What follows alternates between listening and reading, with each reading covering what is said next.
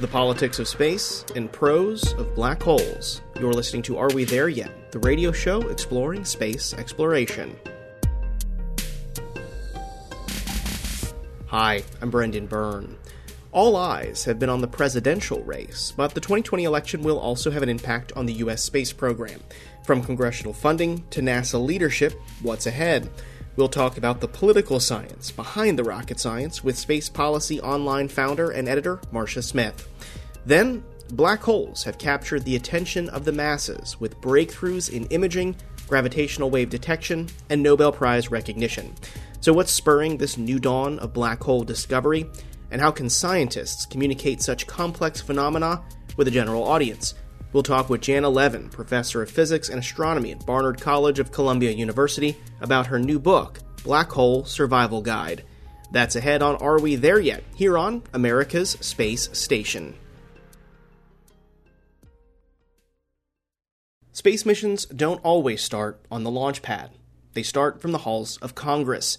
NASA's budget is controlled by lawmakers, and last week there was a pretty big election here in the U.S. While all eyes were on the presidential race, down ballot races determine who holds the levers of power of Congress. Marcia Smith is following those congressional races along with the presidential election from the perspective of space policy.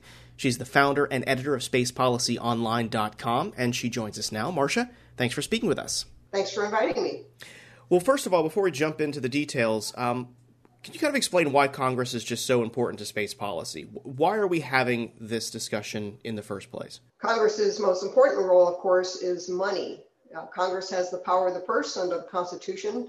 So you can have a lot of policy, and there are a few things that you can do that just require policy or regulation and not money, but they're few and far between. Almost anything anybody wants to do in space, uh, in the government at least, uh, requires an appropriation from Congress no bucks, no buck Rogers, right? That's the that's the phrase. Exactly, exactly. and although there are a lot of commercial companies out there these days, but those commercial companies depend on government contracts in many cases, and not to mention government development of technology. So it's not as though the commercial sector is out there unaffected by congressional appropriations. It really is every sector of space is uh, uh needs Congress to appropriate money and also to set policy. And you know, you hear a lot about how companies want to have a clear regulatory environment, where regulations often begin with laws that are passed by Congress. So it really is involved in every facet of space.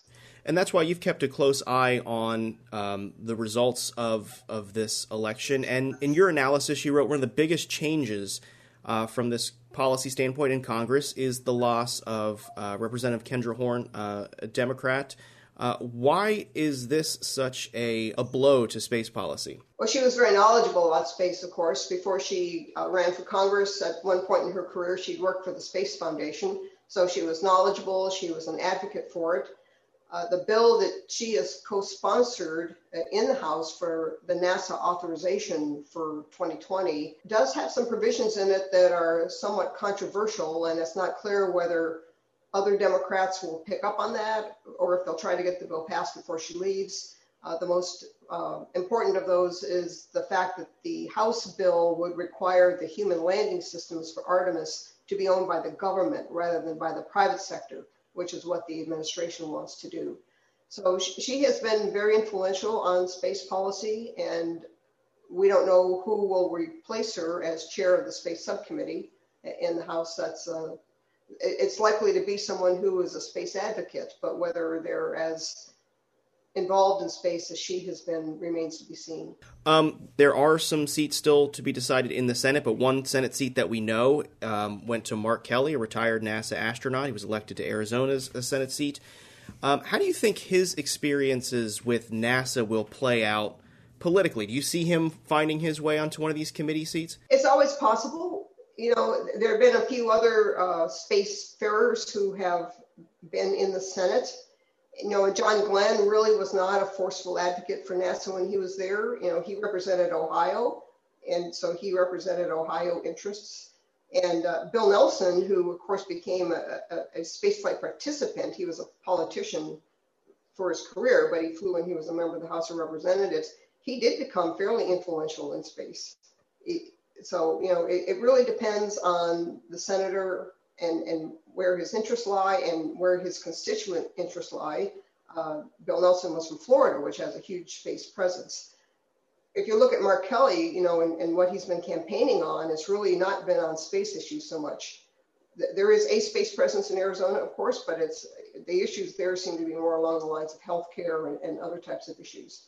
So he's going to be there to represent his constituents and what they are interested in. Major news outlets, including NPR and AP, have projected Joe Biden as the winner of this presidential election. Um, President Trump is continuing to challenge those results, but looking broadly and, and assuming we are going to have a Joe Biden administration, what is NASA going to look like? I, am not sure that anybody can answer that question right now. Uh, I think that generally speaking, Democrats and Republicans are in harmony about what NASA should be doing. And there have been attempts by the Trump administration to cancel some NASA programs, especially in earth science and astrophysics and education. And they've been rejected by Congress on a bipartisan basis. So I, I think there's a lot of uh, unanimity at the macro level as to what NASA should be doing. There may be some fine tuning within it, I think almost everybody thinks that the 2024 date for Artemis is going to disappear, but not many people thought it was realistic in the first place. So there's no big surprise there. But I, I, I would not anticipate a decision to undo the Artemis program. They might not call it Artemis, but uh, the concept of returning humans to the moon and going on to Mars, I think, is pretty much set in policy at this point. And uh, earth science, as everybody says, Biden's going to focus a lot on earth science. NASA already gets almost $2 billion a year for earth science, and that has been supported, as I said, on a bipartisan basis in Congress. And so I, I don't see any major disruptions in NASA, except, you know, Jim Bridenstine has told uh, our colleague Irene Klotz that he will not stay if Biden takes over because he thinks a NASA administrator should have uh, the complete confidence of the president he or she serves. So, you know, we'll have some new leadership there. But uh, I, I guess I don't anticipate any big changes because of a new president or who's running Congress. To me, the big issue for NASA and all space activities is going to be the budget and the fact that we have a $3 trillion budget deficit and how they're, and they're looking at passing another COVID 19 relief package with more trillions in it. And at some point, someone's going to get concerned about the deficit. And I think you're going to see a, a, a retrenchment in terms of the generosity that Congress has for some of these programs. I want to go back to um, you talked about uh, Administrator Jim Bridenstine, and you know we read in Irene Klotz's piece in Aviation Weekly that he said he does not plan to stay on, even if um, President-elect Biden asks him to stay. There, there had been a petition going around on Twitter to get him to stay, but him stepping down is that at all surprising to you? I mean, we kind of saw that coming, right? It's very rare for uh, political appointees to stay over to the next administration. It's not unheard of, but it's unusual. And of course, Dan Goldin, I think, is the only NASA administrator who stayed over three successive administrations from uh, George H.W. Bush to the Clinton, all eight Clinton years, and then uh, into George W. Bush's term. So it, it's possible, but it's rare. And um, I'm going to ask you to bring out your crystal ball here, Marcia. Any any ideas as to who might be tapped for that uh, that NASA chief? I know it took quite a bit of time for the Trump administration to name Jim Bridenstine, but one, do you know who it will be? And, and two, is it high up on the priority list for a, a Biden administration? I know. I don't know who it's going to be you know, this is the the, the uh, ritualistic activity after any presidential election, even if it's the same president getting reelected, is who, who's going to take over what position in government. And th- there's an old saying that says that the people who know aren't saying, and the people who are saying don't know. So there are names being floated around, really good names. But you know whether the Biden administration would actually consider any of these people is up in the air. There certainly are some near-term decisions that will need to be made at NASA, very near term, because the uh, HLS contracts end in February, so someone's going to need to decide which companies are going to proceed or if they're just going to push the whole thing out. So whether they're going to have, ordinarily, as you know, the political appointees resign, so that's both Bridenstine and Morhard, and the top civil servant, who is the associate administrator, comes in as acting until they get someone confirmed. Uh, last time that was Robert Lightfoot, who ended up being acting for 15 months. This time, Steve Jurczyk is in that job as associate administrator. So uh, on January 20th, if Bridenstine and Morhard walk out the door, then presumably Steve will be the acting administrator. And whether they will leave it up to him to decide what to do or try to get an administrator in there first off, uh, I just don't know. So we will have to wait, which uh, fortunately is something we have a lot of practice with uh, this past week, right? well, yes, and as we were, you were discussing, Trump has not conceded, and so this is not formal. And if it waits until the Electoral College meets in December, and Trump does not allow any of the transition activities to proceed until then, the uh, an incoming Biden administration would have a very short, short amount of time to do the kind of transition activities they normally do. We've been speaking with Marcia Smith. She's the founder and editor of SpacePolicyOnline.com. Marcia, thanks so much for speaking with us. Thanks so much. It was fun. Still to come, the black hole boom. Are we there yet? Is back in a minute.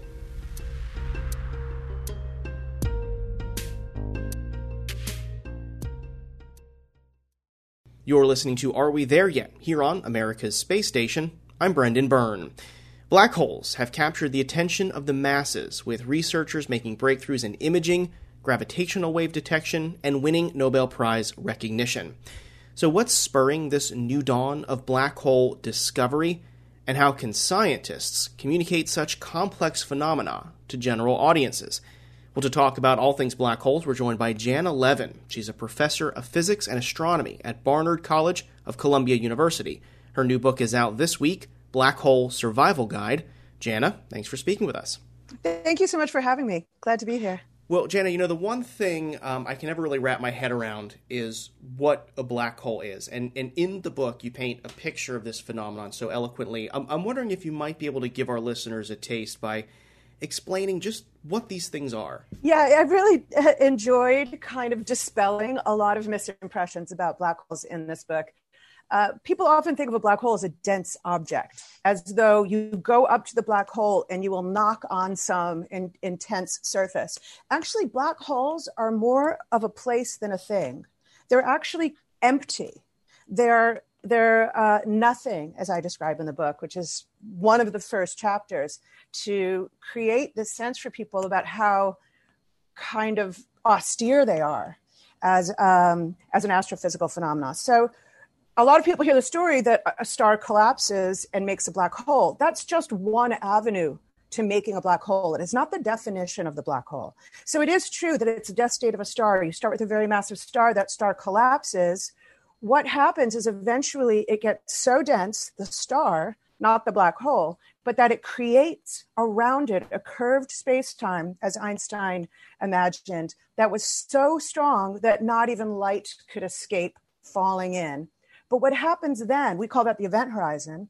And what happens then is the star is forced to continue to collapse. So the star is gone. It falls towards the interior of the black hole, creating this incredible extreme curvature in the center, which we can talk about. But the event horizon, which is really what we mean when we talk about a black hole, is a place. There's nothing there. So if you were to fall across the event horizon, your experience would be to some extent unspectacular. You would just be falling into the shadow cast by this extreme curvature of the space time. It would be no more dramatic in some sense than stepping into the shadow of a tree. And so the event horizon is really what we're talking about when we're talking about taking pictures of black holes, when we talk about how big they are. That's the shadow cast by the event horizon. Mm-hmm. Talk a little bit more about the event horizon because I know that there have been some some pretty interesting breakthroughs recently about you know actually seeing what one of these things looks like. I mean, kind of dive in a little bit more about what the event horizon is and, and what we know more about now because of you know some of the scientific breakthroughs that have happened. It really is tremendous that when you tell people that prior to a year ago um, 2019, the, the world had never seen an image of a black hole. And that surprises people because we discuss observations of black holes, but we're almost always talking about indirect observations. So, really, the mayhem that black holes create around them when there's debris or stars or other things that veer too close. And that's what we see, that's what we detect with telescopes. Uh, but we have never taken a picture of a black hole. And this incredibly exciting announcement was made in April of 2019 uh, from the Event Horizon Telescope project, where they revealed the first ever image of a black hole. And in that image, what you are seeing really is a bright ring of hot matter encircling the shadow, the event horizon. And so, what you're really seeing is the shadow cast because this bright ring um, illuminates what you would not be able to see otherwise, which is essentially the event horizon. The Event Horizon Telescope doesn't exactly get all the way to the Event Horizon, but it gets incredibly close. It's as close as uh, we've ever been able to detect anything near a black hole. And so when that image was revealed, and if people saw Interstellar, um, it was a pretty good prediction of what, of what the image would look like. Um, it was really uh, this stunning moment where even though we knew we had great predictions for what it would look like, it was still quite remarkable to for a billion people on one day to lay eyes for the first time in human history on a black hole event horizon. I mean, and is is it just going to get better, or you know, more clear, or get closer? I mean, it, it, theoretically, can we see better pictures of it?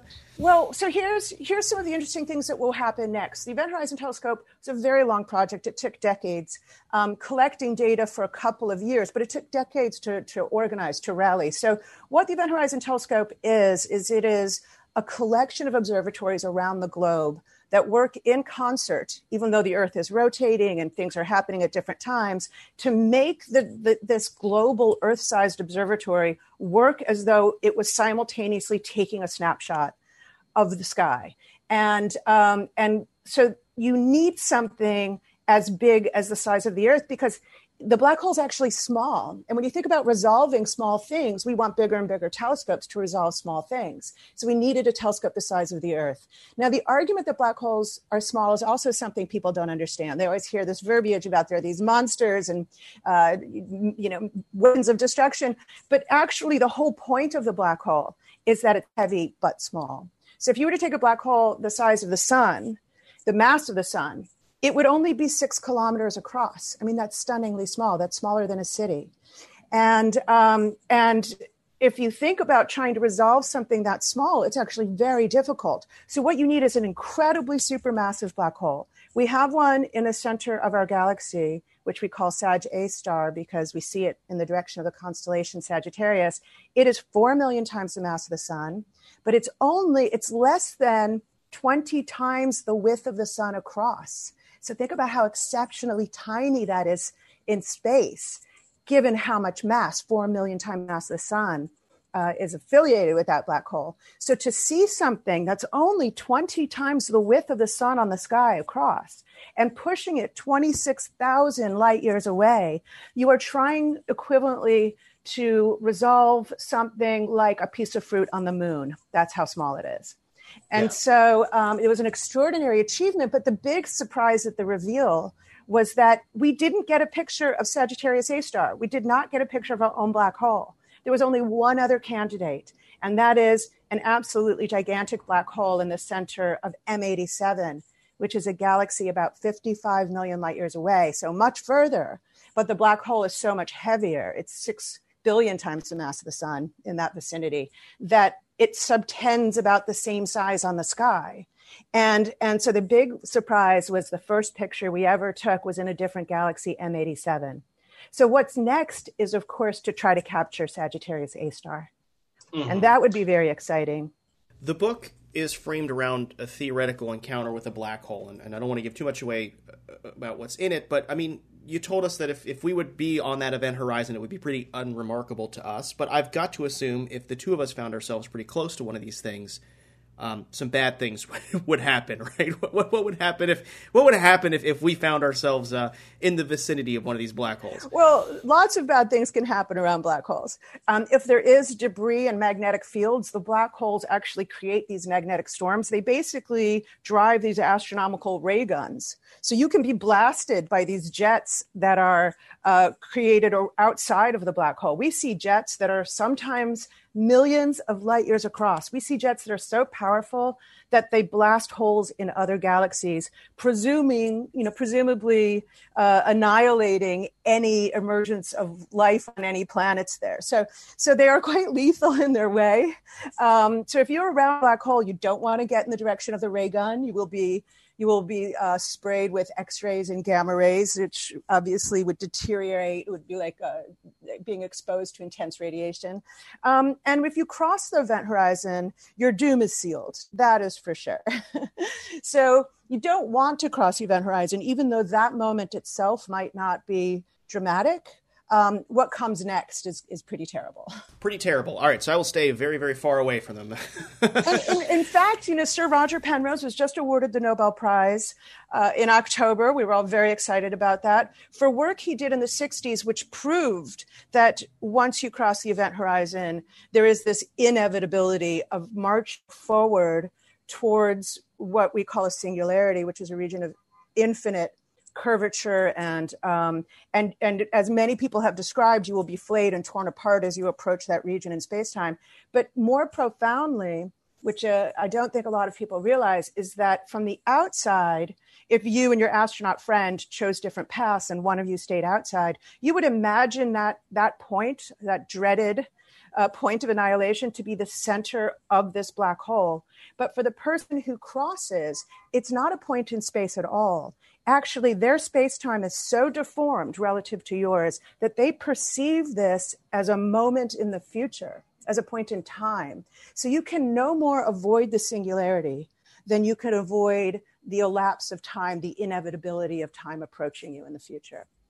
Um, so that idea really is due to Roger proving, Sir Roger proving that that was the case for all black holes. And that's why your doom is absolutely sealed. There's nothing you can do. Doom sealed. That is good to know. good to know. No, no going back.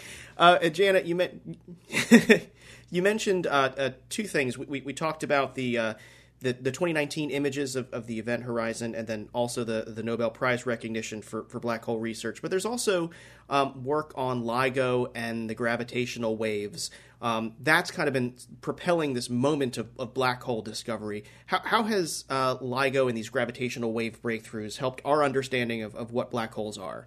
Uh, uh it's an extraordinary story, the story of LIGO. Um, my, my previous book, Black Hole Blues was on that on that climb. I, I followed the experiment um, for years to describe just the tenacity of this kind of Mount Everest climbing story of trying to make it to the summit. Uh, in the 50 years over which LIGO was imagined to build, um, even the original architects like Rai Weiss and Kip Thorne uh, were not sure it would succeed. it was just a tremendous scientific ambition and hoping nature would provide. And actually, a lot of people on the project said, oh, we might never see black holes. Hopefully, we'll detect other things, but not black holes. And that's why it was called Black Hole Blues, because Rai Weiss, who is now a Nobel Prize winner, said to me, if we don't detect black holes, this whole thing's a failure. And he felt it on the eve of the most advanced instrument coming online. Um, and uh, and it was within a couple of weeks that the first detection was made. So what LIGO does, which is extraordinarily different than anything else, is it does not take pictures of the sky. If you think about astronomy since Galileo, almost everything is taking collecting light with telescopes, light of different varieties, but collecting light with telescopes. LIGO is a recording device. It is like a giant uh, antenna, and it records the ringing of space time. If you imagine space time ringing like a drum. Um, and so when two black holes collide, they're like mallets on this drum. They create this ringing in space time. You could technically, if you were nearby, hear it with your ears in principle. It's literally much closer to sound uh, in that sense. And so that's why we always talk about LIGO as recording things. And um, And when it made its first detection, it did detect two black holes orbiting each other, merging into one quiet black hole. They detected the sound of that collision that happened over a billion years ago. And so when, when LIGO plays its discovery, it plays it back to us as, as sound. You can listen to what it sounds like. Jenna, the the way that this book is written and, and the way that we've been having this conversation, it, it really kind of puts these things into perspective. I, I'm wondering just how important effective science communication is when explaining these things that are pretty much mind blowing. We talked about space time and black holes and, and all that, but to be able to explain it in a way um, that you know someone like me can understand. I mean, how important is it as as a scientist to be an effective communicator when it comes to these these very elaborate and intense phenomenon? I appreciate the question. Uh, in the science community, for a very long time, it was frowned upon to try to reach out uh, with discoveries in this way. It was considered a, a mere distraction from our, our more important work in the lab. That was kind of the attitude. And and i've never felt that way. I've always felt that even for my phd students it's a long haul to go from your physics classes your math classes to the big picture which is exhilarating it's that that draws us to the science in the first place so i advise a lot of them to read the popular level books even though one day they will be experts technical experts in this field that it opens the mind to speak in plain language about uh, these extraordinary ideas. And I even have other physicists who will tell me after reading uh, a book saying, you know, I never thought of it that way. You said it in this way, and I just never thought of it that way. So it's not just this uh, I'm reaching across to others. I very much write books that I want to read, that I love. And, and I think that that's a very important distinction I think it removes this attitude of, oh, we're coming down from the mountain with this tablet to tell you. Um, I very much with with the book about LIGO as well. I felt I wanted to show the process and not just declarations of discoveries, and um, and so I, I do think that there's there's also art and poetry in this. You look at some of the great science writers they're exceptional nonfiction writers, exceptional, uh, among the best in the world. And I think that we have to reclaim um, science as a subject for literature, both nonfiction and fiction. And I think that that is how we move people, and that is how um, we we have a culture that appreciates that science is a pillar in culture. So there's there's this beautiful artwork in here as well. Um, uh, where did that come from, and how important was it to include these these illustrations to kind of explain uh, some of these, you know, uh, concepts? I really believe the artwork transformed the book into an object, so that it's not it's not just the the quality of the writing but there's this whole other level now because it's like this beautiful little object the artist is lia halloran She's a very good friend of mine. And I was pretty near the end of the book when it dawned on me that I wanted this. I wanted original artwork in the book and not just kind of professionally drafted illustrations or figures. So I, um, I reached out to my friend Lia, and she did uh, 23 original paintings for the book she, including my author image, is instead of a photo, is a painting um, by Lia, and and I just love it. I, I we worked on it very closely. I knew exactly what I wanted, and Lia just has this wonderful inky style, and um, and she converted these original paintings into these black and white images for the book, and um, I think they they really offer a lot in the spirit of when you see an image, sometimes these difficult concepts can, can coalesce and, and take root more firmly in the mind. Mm-hmm. The, the book, uh, Black Hole Survival Guide, it's a great read. It's uh, a pocket sized, pretty well. I mean, if you had big pockets, it's it's travel sized. so it's so cute. it's and so little. It is it is titled Survival Guide. Um, I'm wondering, am I ever going to need to use it? What are the chances that I'm going to have to encounter a black hole, and how do I stay away from it? As I've now learned that uh, my fate is sealed if I do. well, um, it's terribly unlikely right now. Um, to travel to the nearest black hole would take thousands of years traveling at the speed of light. and we can't travel at the speed of light. But there is a trick. If we ever learned to travel very, very close to the speed of light, you can't avoid that thousands of years will have elapsed on the Earth. But for you, the astronaut on that journey, the faster you go near the speed of light, the shorter your experience of the passage of time will be. So you could arrive vigorous in youth if you go fast enough. Um, and so we'll see if we will ever be on the verge of such exceptional technology. There's lots of good reasons to think that that will never be possible, but um, but we are looking at.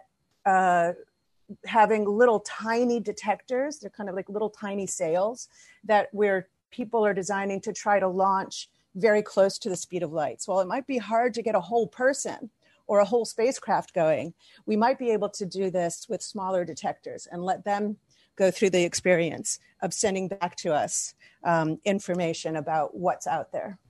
Well, I will keep the book nearby just in case uh, any of that changes. We've been speaking with Janna Levin. She's a professor of physics and astronomy at Barnard College of Columbia University. The new book is called Black Hole Survival Guide. Janna, thank you so much for speaking with us. Thank you so much. Great to be on.